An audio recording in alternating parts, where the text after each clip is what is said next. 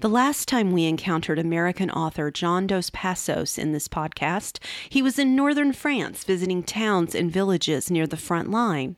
Dos Passos continued his journeys and 1921 and 22 found him in the Middle East observing the collapse of the Ottoman Empire. For the Ottoman Empire completely disintegrated after the war, suffering far greater indignities than Germany and Austria Hungary. The empire had been in bad shape for a long time and was routinely referred to as the sick man of Europe in Western newspapers. Its economy was a wreck, its government corrupt, and its people unhappy. By the end of the Great War, the situation had grown immeasurably worse. The Ottomans had joined the wrong side, allying with Germany and Austria Hungary. By spring 1919, the knives were out, and the carving up of the empire had begun. The desires of the people actually living in the former empire were irrelevant. By 1920, the Turks were left with only a sliver of their former territory and were under attack from all sides. But nothing unites a nation like an invasion. As their enemies closed in, the Turks rallied their strength and began fighting back. Here's how Dos Passos described what happened next. Quote, a grubby little war was going on in Asia Minor one port on the Sea of Marmara was crowded to the waterline with desperate Greeks, men, women, and children whose villages had been burned by the Turks. Another was stuffed with Turks in the same plight. The irony was that the Greeks and Turks and their pathetic women and crying children all looked so much alike, it would have taken a linguistics expert to tell them apart. Dos Passos was speaking out of bitterness and rage and I don't take his dismissal of the suffering of the Greeks and the Turks at face value. I think he is pointing out the fact that all suffering is the same, no matter who experiences it. At the end, these were just people, tired and scared, with nowhere to go. The diplomats and prime ministers and foreign secretaries who had engineered this situation would never see the women and children crying along the Sea of Marmara. This is the tragedy of the collapse of the Ottoman Empire. To the outsiders pulling the strings, this was just another grubby little war. This is the year that was 1919.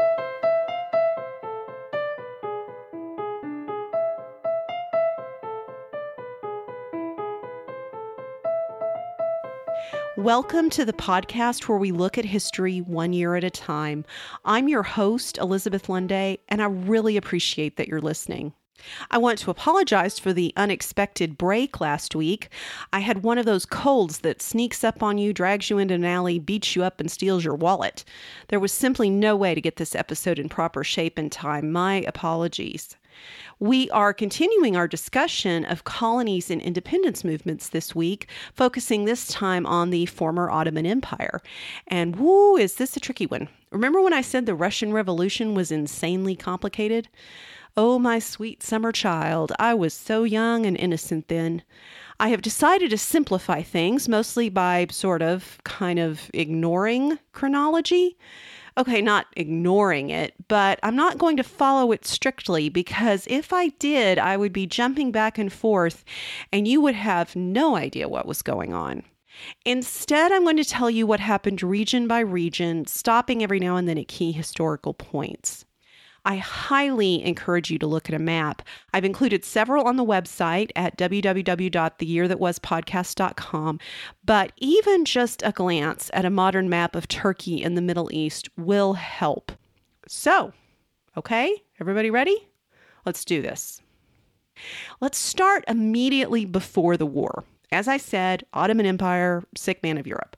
What was left of the Ottoman Empire was nevertheless a large block of territory.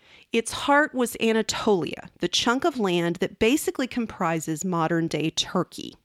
The empire then stretched south along what is today Syria, Lebanon, Iraq, Jordan, and Israel, and down the Arabian Peninsula, what is today Saudi Arabia. Ottoman control diminished with distance from Istanbul. The Ottomans had only nominal power in the Arabian Peninsula. On the ground, various tribal leaders actually ruled. The most important of these, for our purposes, was Hussein ibn Ali al Hashimi. As the Sharif of Mecca, he was the steward of the holy cities of Mecca and Medina. Ottoman rulers had to contend with both ethnic and religious divisions within the empire. The Ottomans were ethnic Turks, but outside of Anatolia, most inhabitants of the empire were Arabs. Other smaller groups were scattered through the territory. We will discuss two of them, the Armenians and the Kurds, in more detail. Most of the empire was Muslim. In fact, the Sultan played an important religious role within Islam. The Sultan was the leader of the Caliphate, making him, in theory at least, the religious and political leader of the entire global Muslim community. The caliphate had little actual power, but it served as a representative for Islam to the rest of the world. The caliphate mattered.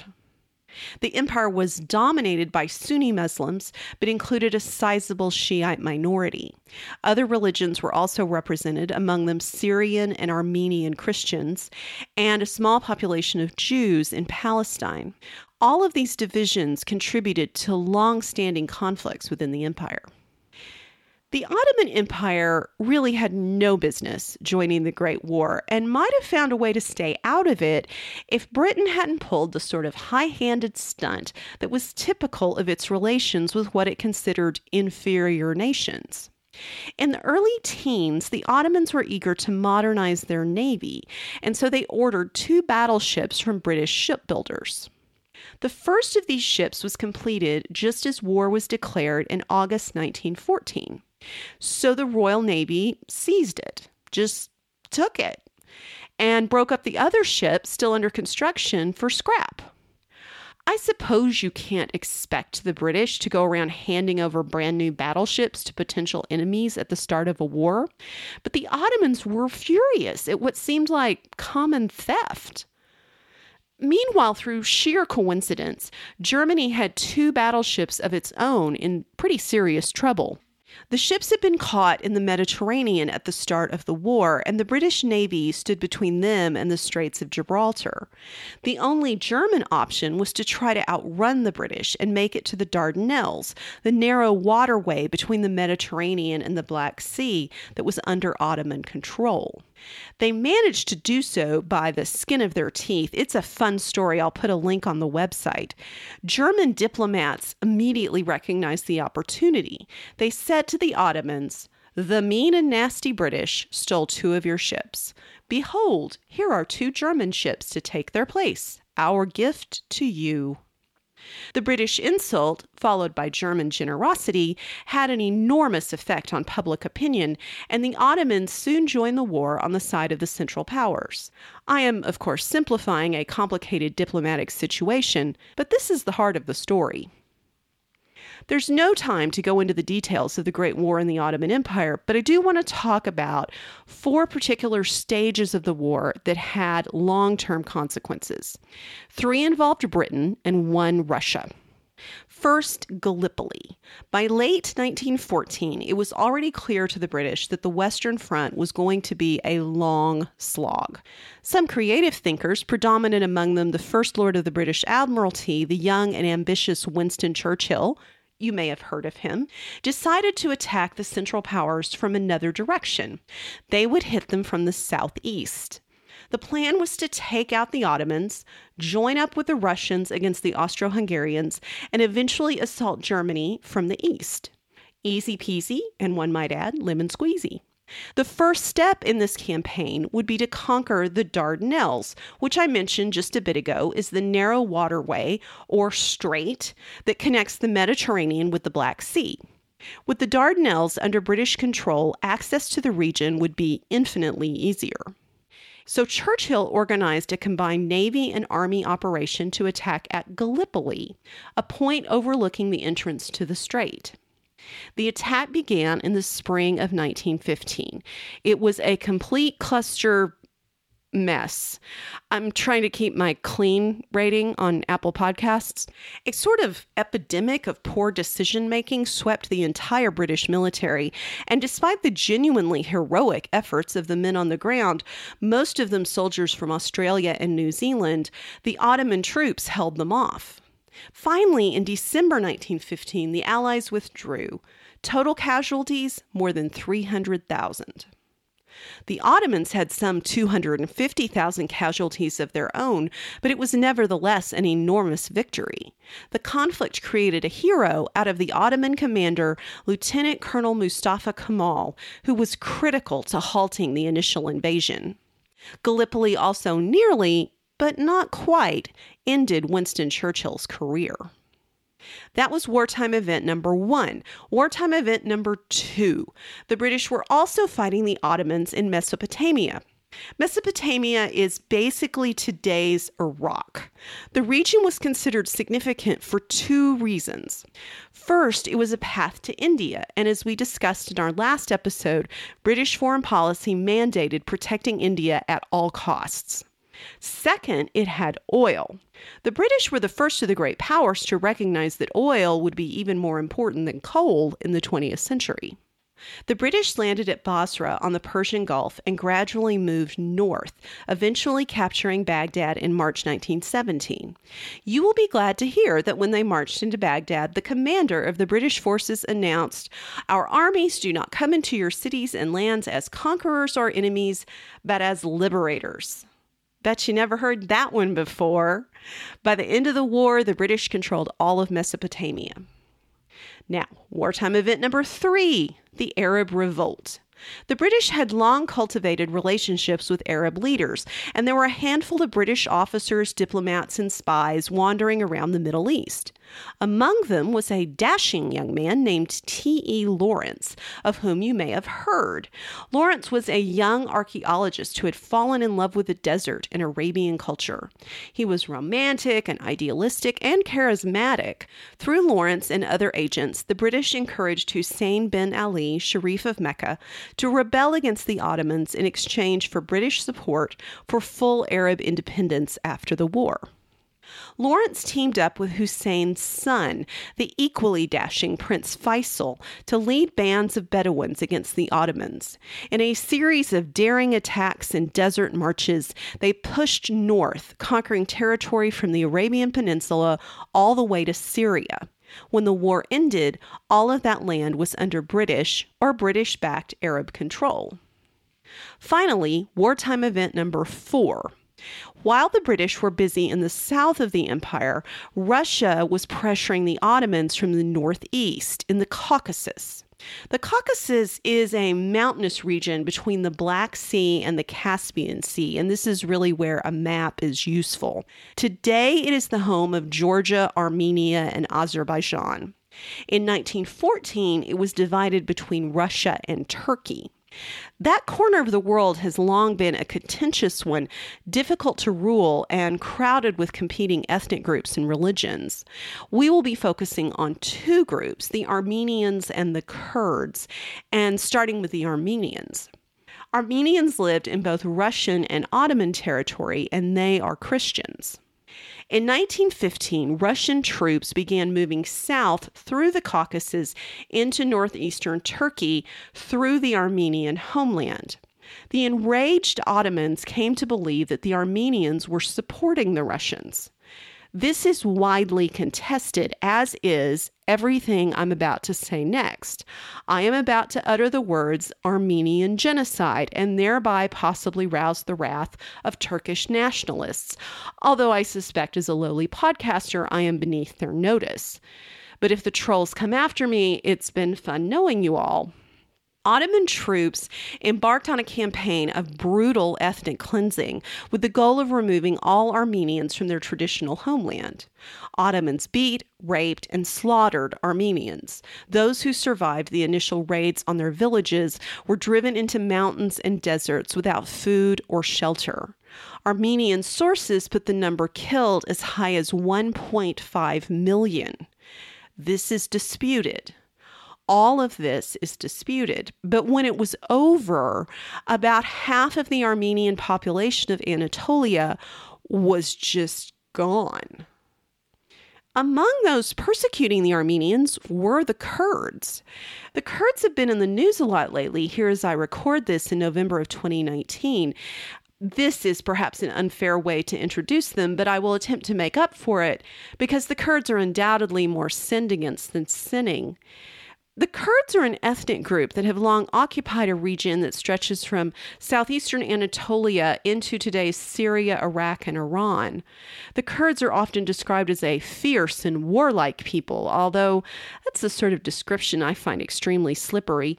Certainly, the Kurds have always been intent on preserving their culture and way of life, which was centered around tribal loyalties thus busy minding their own business, the Kurds only began to emphasize their broader identity as Kurds in the late 19th century. They were therefore late to the nationalist game, and in the period we're discussing, there were few nationalist organizations or leaders promoting the Kurdish cause. The exact nature of the cause was also ill defined.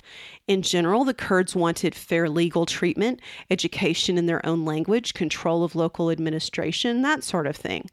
Beyond that, there was no consensus on major points. Did they want an independent Kurdistan, for example, or autonomy within another country? The Kurds were also hampered by the fact most people outside of their corner of the planet had never heard of them. To jump ahead a bit, you'll recall the leaders of the Paris Peace Conference had trouble coping with the difference between Slovakians and Slovenians and considered Czechs exotic unknowns. The Kurds might have well have been Martians. So it was difficult for the Kurds to get any attention at all, let alone sustain consideration of their needs from the Western powers. But back to the war, the Ottomans decided to wipe out the Armenians on the shaky grounds that they were aiding the Russian invasion. The Ottomans rallied the Kurds to help them drive out the Armenians, telling them that the Armenian and Russian Christians planned to slaughter all Muslims. What the Kurds didn't know was that the Ottomans also intended to remove the Kurds from their homeland just as soon as the Armenians were taken care of. Plans were in place to deport the Kurds to western Anatolia and forcibly integrate them with the Turkish community. Had the war not ended when it did, the Kurds would have been ethnically cleansed right alongside the Armenians. However, the Russian invasion was repelled. The war ended before the Kurds could be displaced. The Armenian genocide received significant attention in the Western press and drew attention to the region. Allied diplomats who had never heard of either Armenians or Kurds before 1914 had at least read their names in official reports. When the shooting stopped and the war ended, the Ottoman Empire was gone. In fact, I'm just going to call them Turks from now on because Turkey was all that remained. Sultan Mehmed VI still occupied his palace in Istanbul, but Allied ships now crowded the harbor. Remember how upset the Germans were at what they considered their unfair, unjust treatment by the Allies? Compared to what the Allies were about to do to the Ottoman Empire, Germany had nothing to complain about. The Allies had all of the power here, especially the British. That it all turned into such a cluster F was totally self inflicted because everything immediately went totally catastrophically wrong. And the reason is this it is extremely easy to give away something you don't own. I can easily promise each and every one of you that when I win a million dollars in the lottery, I will give it straight to you. As I don't even buy lottery tickets, there's not much chance that you will all show up at my door demanding your million. This is essentially what Britain did during the war a lot of different people really wanted chunks of the former Ottoman Empire. A lot of people that Britain really needed on their side. And it was easy to promise all of these people whatever they wanted. The problem started when these different people began to realize the same lands had been promised multiple times over. So, to whom had the British promised what? First, they signed a treaty with France that divided the entire Ottoman Empire between the two of them. The treaty granted the French southeastern Turkey, northern Iraq, Syria, and Lebanon. The British would get Palestine, Jordan, and southern Iraq. At the same time, the British promised all of the Arab inhabited regions independence. Simultaneously, the British also promised the Jews a homeland in Palestine. We'll talk more about this in a minute. So, if you are keeping score at home, you will notice that four separate powers the British, the French, the Arabs, and the Jews are counting on holding the exact same territory. But we're not done. The Allies also promised the Armenians an independent Armenia in recompense for their brutal treatment, and the Kurds an independent or at least autonomously governed Kurdistan. That left the Turks holding the Turkish heartland in Anatolia, which of course would remain Turkish because Wilsonian principles of self determination applied to the Turks as well as to anyone else. Just kidding. The French and the British wanted control or at least influence in Anatolia. Also in play were the Greeks and Italians. Now, what was going on with those two? Backing up a bit, the Italians only joined the Allies in the Great War after lengthy negotiations with both sides. They were frankly, openly, unabashedly mercenary about it. Italy was not fighting for the greater good or to protect democracy or to end all wars. They wanted land and power.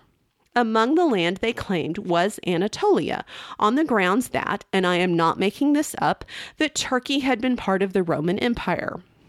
Yes, the Roman Empire. Greece also joined the war on the side of the Allies, although only under massive French and British pressure.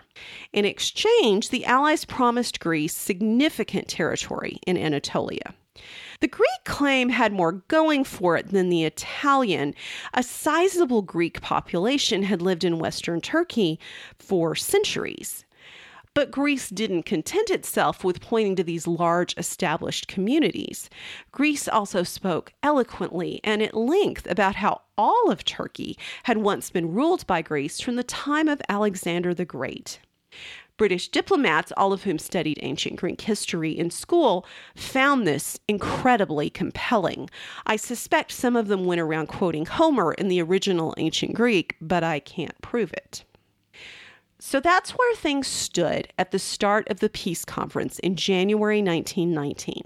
A whole bunch of people have just arrived at Britain's door demanding what they were promised and are suddenly realizing what the Brits have done. The Brits are talking as fast as they can while trying to inch their way backwards, and no one is paying any attention to the Turks who are just trying to keep the lights on.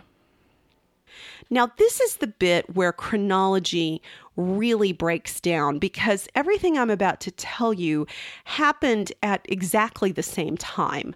So I'm just going to take it region by region. Let's start in the south and work our way north. First, Hussein bin Ali, the Sharif of Mecca, secured his rule of the western portion of the Arabian Peninsula he actually, mostly, got what the British had promised an independent Arab state under his control. Westerners didn't argue about it because they didn't see any value in the desert. It is relevant to note that oil wouldn't be discovered in the Arabian Peninsula until 1938. Moving north along the Mediterranean, we reach Palestine. Brace yourselves, we're going to talk about Zionism. We've spent a lot of time talking about nationalism, and European Jews were among those influenced by the movement in the late 19th century. The problem, of course, was that Jews had no homeland on which to pin their nationalist goals.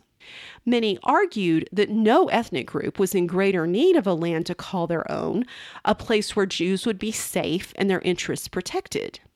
Jews were widely persecuted across Europe and had been since the Dark Ages.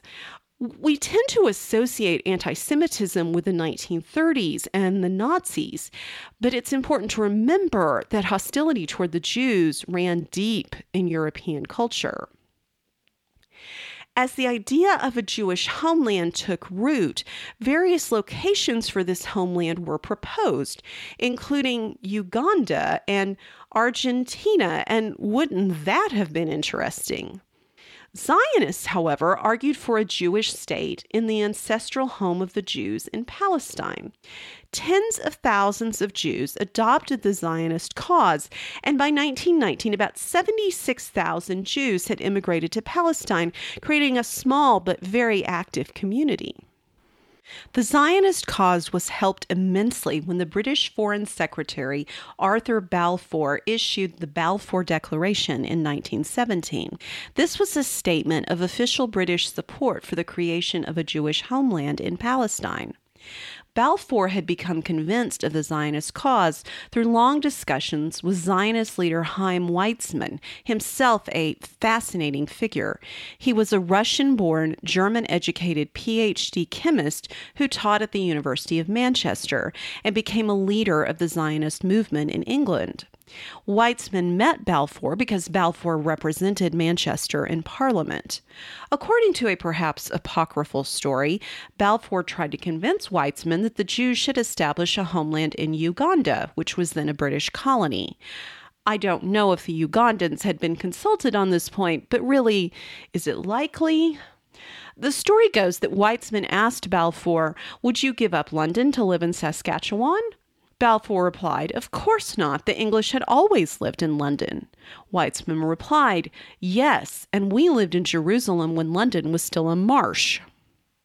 Lest you think Balfour was motivated by purely unselfish motives, it is relevant to point out that the British hoped backing Zionism would boost support of the Allied cause in the war among Jews in the United States and Russia.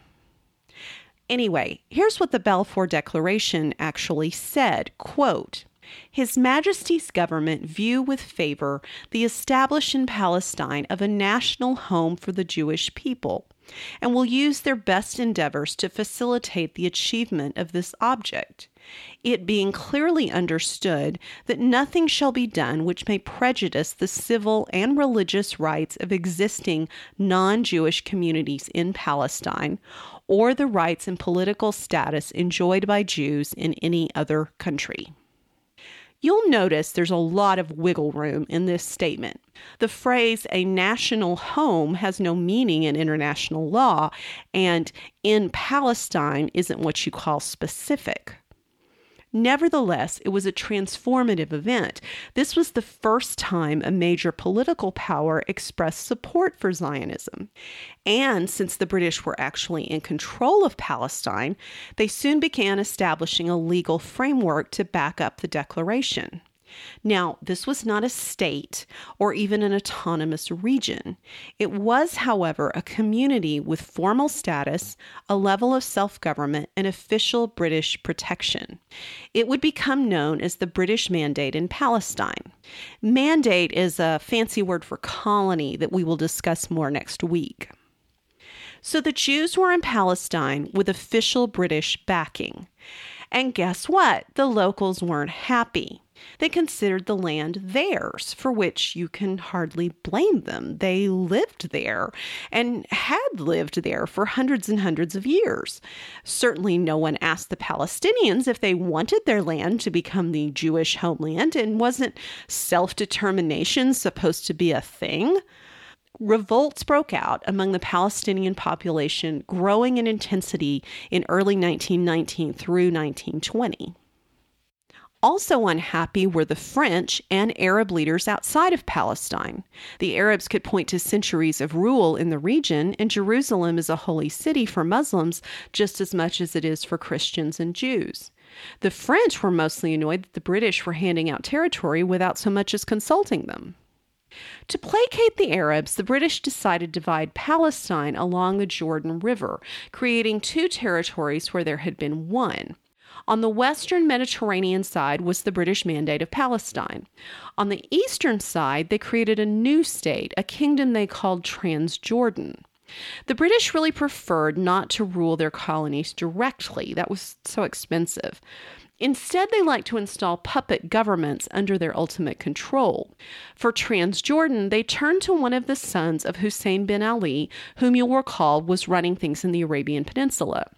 Abdullah bin Hussein, brother to the Prince Faisal who had been running around with Lawrence of Arabia, became the first king of Transjordan. Placating the French was going to be more difficult, and not just over Palestine. The French, remember, had a treaty with England giving them control over Syria and Lebanon. But in 1919, Syria and Lebanon were occupied by British backed Arabs, and the Arabs had no intention of handing power over to the French.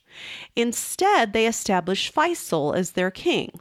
The Syrians had solid grounds for expecting the British to back them up. Faisal was undoubtedly Britain's man. Otherwise, what had been the point of all of those heroics in the desert?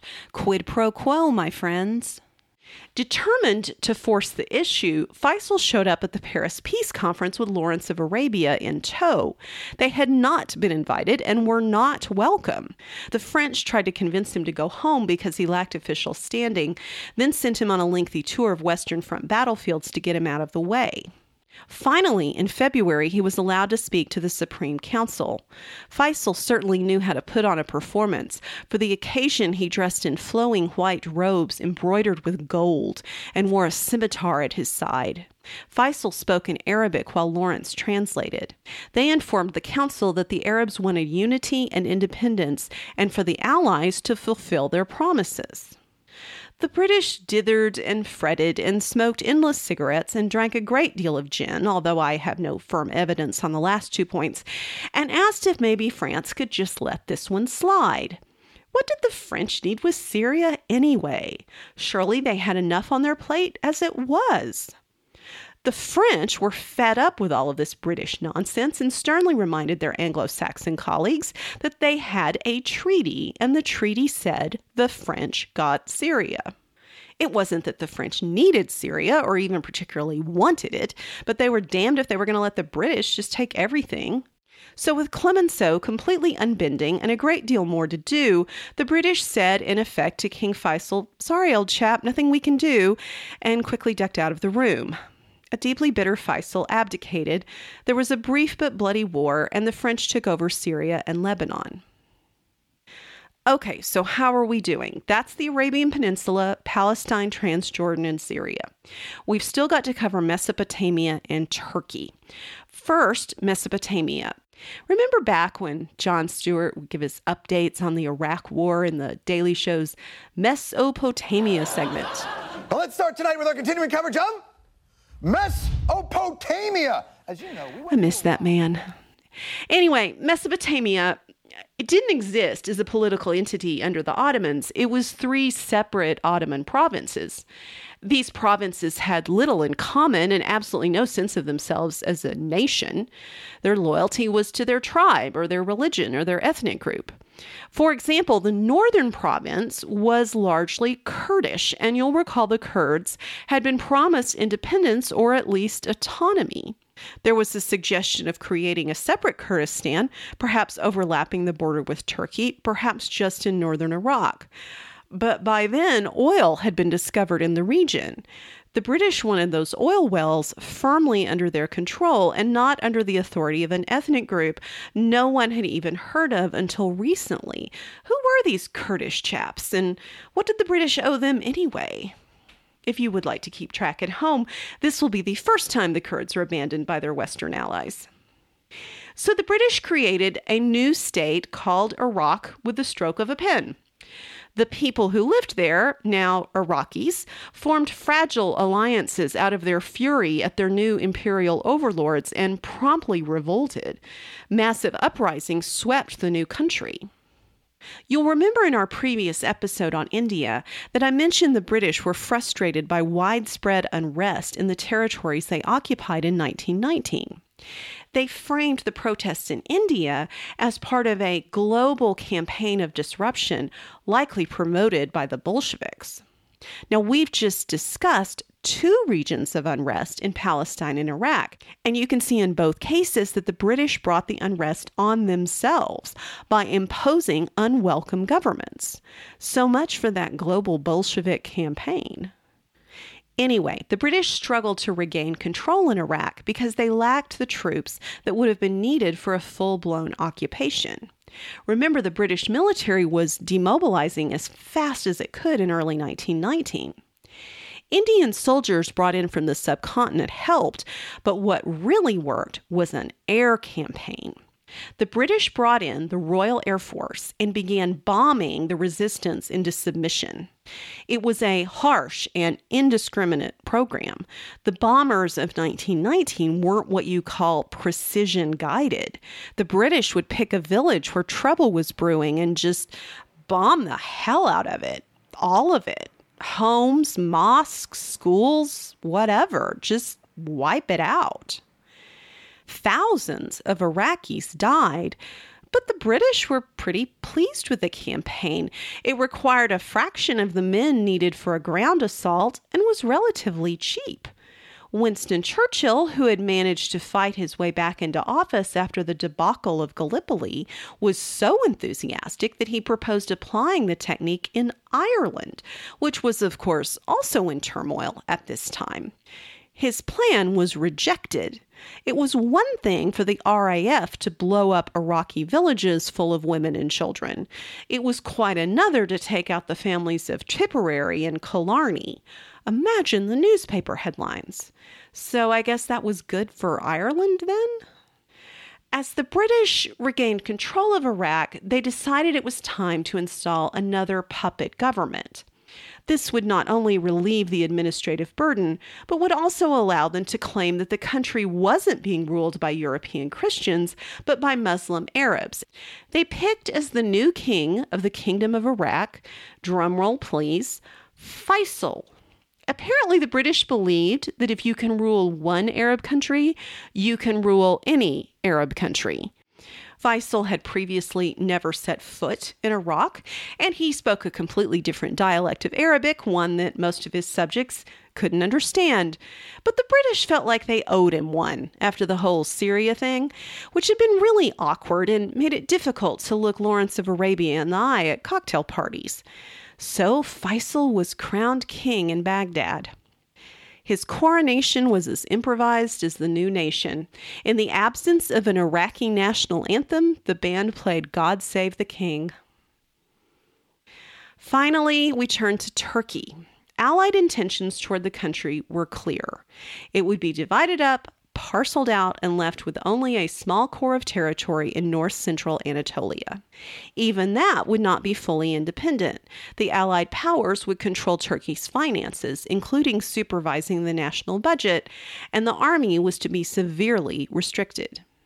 In the northeast, a new state of Armenia was carved out of Turkish territory. This was to be a colony or mandate, as the Allies didn't believe the Armenians were ready to manage their own business without the helping hand of white Western powers. Neither France nor Britain particularly wanted to administer a colony in such an out of the way and unfamiliar place, so they hit upon a scheme to hand it over to the Americans. It was presented as a gift. Everyone else was adding to their empires in the Middle East, and we wouldn't want you Americans to feel left out, would we? Wilson was never enthusiastic about the idea and emphasized that Congress would have to approve American administration of Armenia. Lloyd George paid no attention to this and crossed Armenia off his list of things to think about. The matter was never a priority for Wilson, and when he returned to the United States for the League of Nations fight, he seemed to forget about it entirely. An independent Kurdistan was established along the border with Syria and Iraq.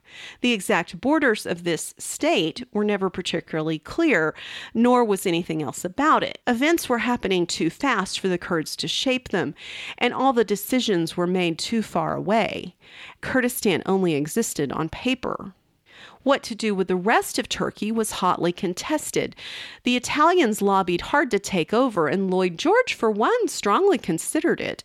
During the Paris Peace Conference, when Woodrow Wilson expressed fears that the Italians had little experience administering foreign territories, Lloyd George replied, The Romans were very good governors of colonies.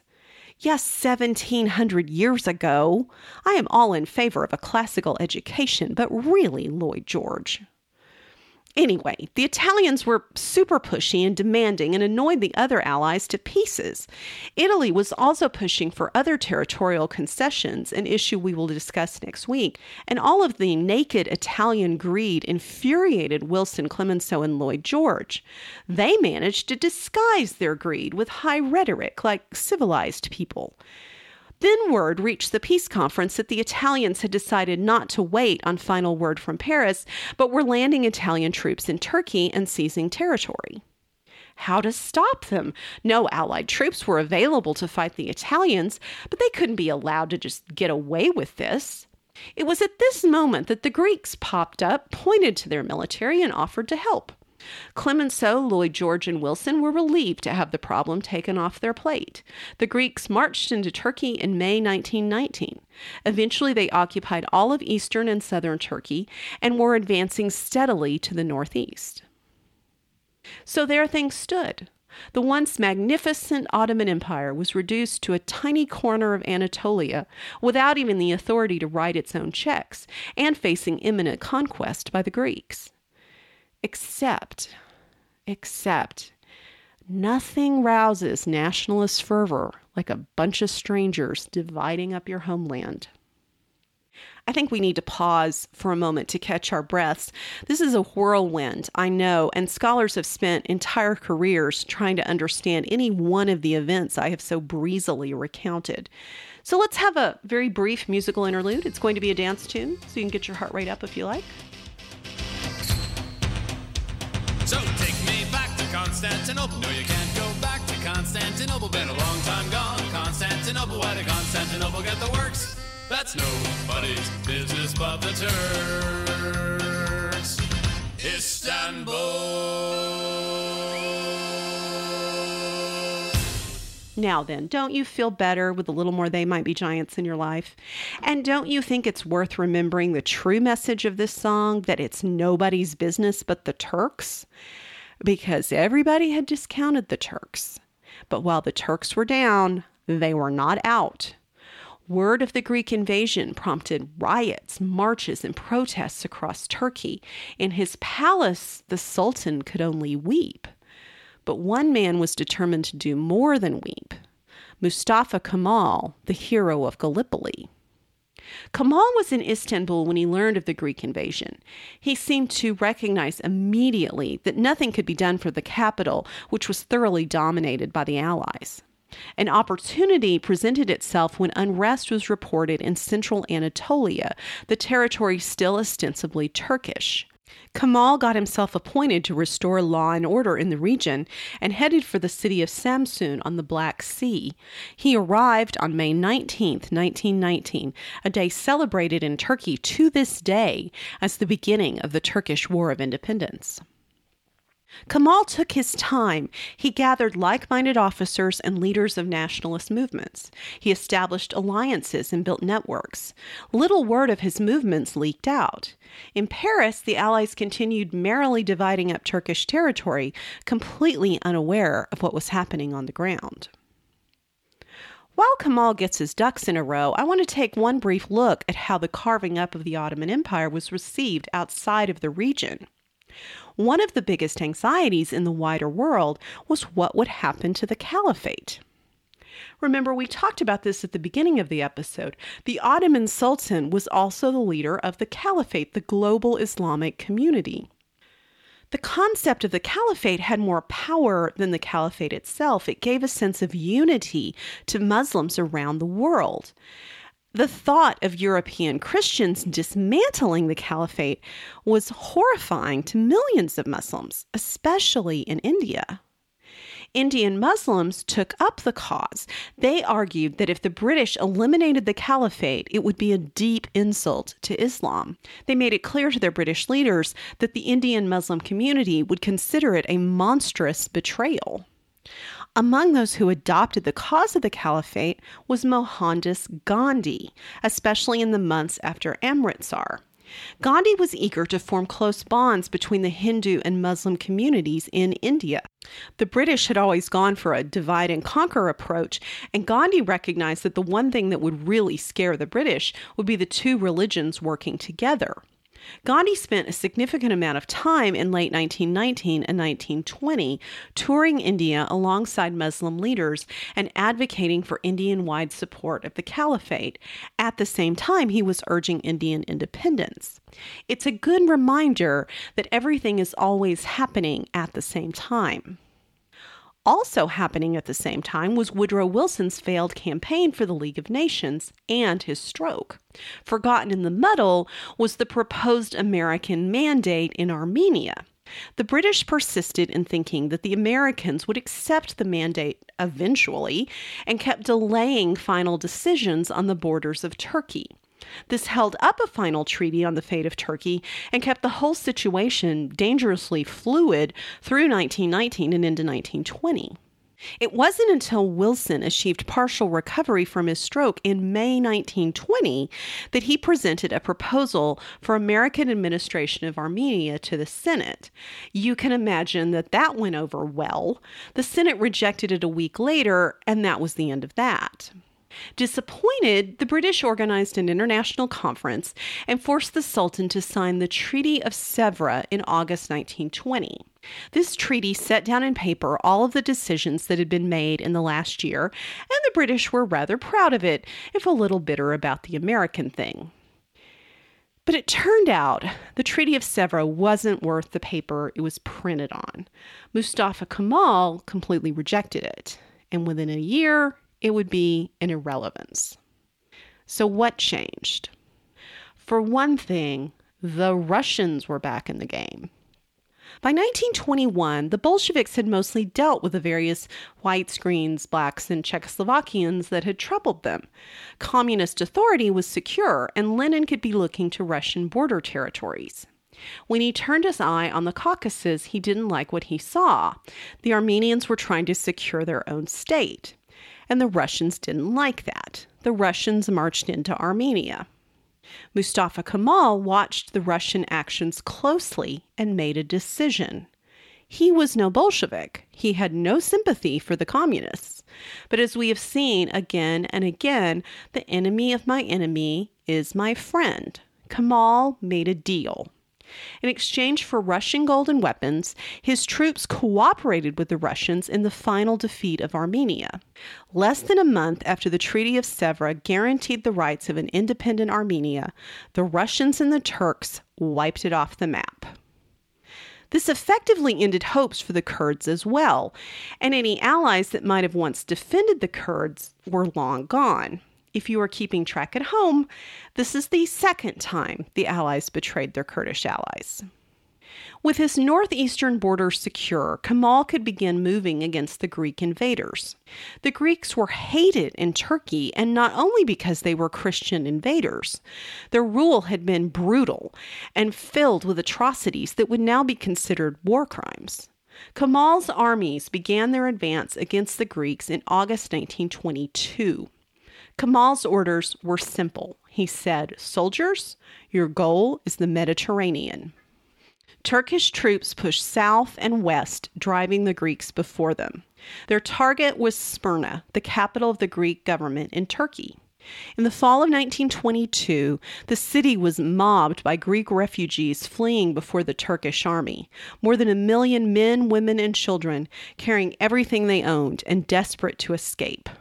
We have firsthand reports of the Greek exodus from Turkey from an American journalist reporting for the Toronto Daily Star, one Ernest Hemingway. You may have heard of him. Hemingway described, quote, 20 miles of carts drawn by cows, bullocks, and muddy flanked water buffalo, with exhausted, staggering men, women, and children, blankets over their heads, walking blindingly along in the rain besides their worldly goods. All day long, I have been passing them dirty, tired, unshaven, wind bitten soldiers hiking along the trails across the brown, rolling, barren Thrace countryside. Greece frantically tried to organize an evacuation. Turkish forces moved into Smyrna on September 9, 1922, and Kemal issued an order banning attacks on non combatants. Nevertheless, atrocities were undoubtedly committed, and on September 13th, fire broke out in the city. Different sides argue to this day how the fires began. Tens of thousands, possibly even hundreds of thousands, of refugees crowded onto the waterfront trying to escape. Greek, French, and British ships were overwhelmed by desperate people with nowhere to go. Smyrna was left a smoking ruin. Only a thin sliver of land surrounding Istanbul remained in Greek hands. The Greeks begged the Allies for military help. Lloyd George decided British honor demanded that they send troops to Turkey to back up the Greeks. He demanded a call up of both British and Dominion troops. The Dominion, you might recall from our discussion of Ireland, was made up of the former British colonies Canada, Australia, New Zealand, and South Africa. Lloyd George's cry for the honor and glory of Great Britain was met with deafening silence. The British public didn't want a war. The British military didn't want a war. The Canadians, Australians, and South Africans didn't want a war. This was shocking. In the past, the Dominion states had always jumped to attention when Britain called. It was a clear sign that Britain's relationship with even its closest colonies had shifted during the war. Support for Lloyd George was rapidly disintegrating. It collapsed entirely in the most British way possible at a closed meeting of the Conservative Party held at a private gentlemen's club in London. When you think gentlemen's club, think Agatha Christie or Downton Abbey, not American strip joint. Big leather armchairs, obsequious servants bringing gin, paintings of hunting dogs, that sort of thing. In this very British setting, Lloyd George lost his position of Prime Minister and was replaced by a man named, and I am not making this up, Bonar Law. Law's attitude toward the situation in Turkey can be summed up in his statement We cannot alone act as the policemen of the world. History may not repeat itself, but it does rhyme. So the Greeks fled Turkey. About 1.5 million refugees crowded into Greek cities. The Greek economy collapsed under the burden. By the summer of 1923, the reality on the ground was confirmed in a new treaty, the Treaty of Lausanne, which replaced the Treaty of Sèvres. Mustafa Kemal announced the creation of the Turkish Republic, a state he insisted should be secular rather than religious in foundation. It was Kemal then who actually ended the caliphate. He established Ankara in central Anatolia as his capital. Ankara had been his base during the War of Independence. And in 1938, Kemal became officially known as Ataturk, meaning father of the Turks. He is deeply revered to this day among the Turkish people. And there we are. By the end of 1923, the region had achieved a sort of fragile stability. Turkey had kicked out all of its enemies and eliminated the threat of an independent Armenia and Kurdistan.